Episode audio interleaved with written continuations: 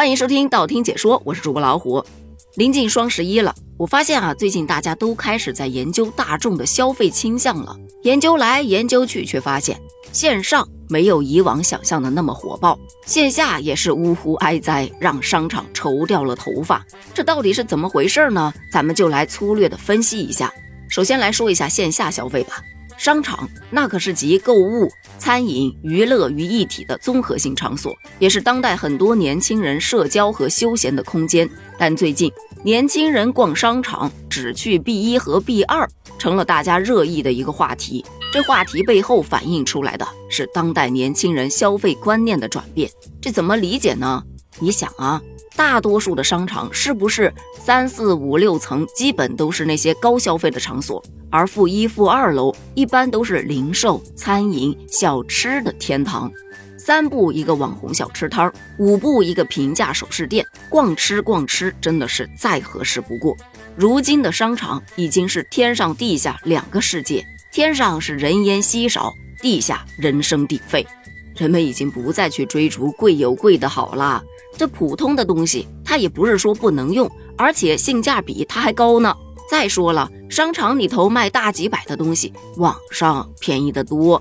于是你就会发现，现在的年轻人逛街大多都是只逛不买，他们只吃和喝。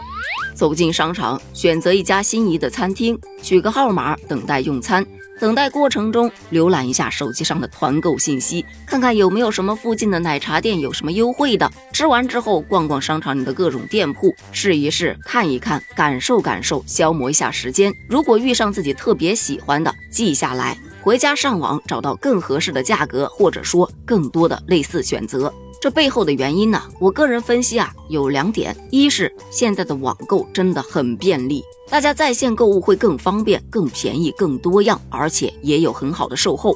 第二就是消费观念和习惯真的发生了改变，用小伙伴们的话说就是大家都穷了呃，当然这也确实是一个事实哈。所以针对于大众讨论的为什么现在的年轻人逛商场都只去 B 一 B 二 的现象，大家的反应是，你以为我们不买是因为你在四层五层吗？他居然以为是楼层的缘故，我进去都不敢，我还买？你装修的那么高档，一看就不便宜好吗？别问我为什么每次逛商场直奔地底下，那是因为我买得起的东西都在下头呢。你看多么的真实说完了线下，咱们再来说一说线上这些购物平台。其实啊，确实今年的双十一跟往年还真是有点不太一样。往年是一到双十一笨人就特别多，各种攻略看不懂，烧脑的活动也参加不了，只会用个平台满减券，次次都被平台玩法给玩到。本来是奔着占便宜去的，晕头转向的买了一堆东西，结果发现花的钱比闺蜜多，买的货却比闺蜜少，就让很多人对自己的智商产生了质疑。就那种什么裂变啊，付尾款可以抵多少啊，这真的算得头大。单说那些什么买一得二十，看起来真的好划算呢、啊，但其实赠的都是些没用的东西，还不如直接减钱呢。大家各种各样的亏吃得多了，渐渐的就发现呢、啊，你要想省钱，最好的办法就是不买，因为你不买，你就立省百分之百。可能是大众对于双十一已经没啥期待了，所以今年的双十一确实是做了很多的改变。有些平台打出了全网最低价的口号，也有些平台呀、啊、来得比较实惠，直接发优惠券，不搞什么烧脑活动了。但是被伤过的心还能爱谁啊？不对，他要拉回来还是有一点难度的。再加上现在直播带货的兴起，日常购买东西啊，它其实也蛮划算的，真的没必要一年就等着双十一来囤货了。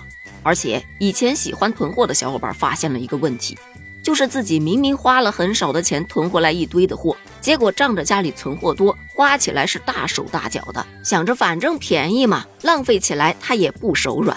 于是以前明明能用一个月的量，现在半个月就给你用完了，又得花钱去采购一大批，然后不断的循环，最终你会发现花的钱呢、啊，真是一点儿都没少啊，甚至还可能更多。这应该也是双十一没有以前那么火爆的原因之一了吧。而现在针对线上线下消费者需求的变化、消费观念的改变，这些商家们其实也采取了一系列的措施，比方说线下，以前那些高高在上的品牌，现在呀都在抢占 B一 B二 楼层的地盘。但是无奈呀 ,B一 B二 可以说一铺难求。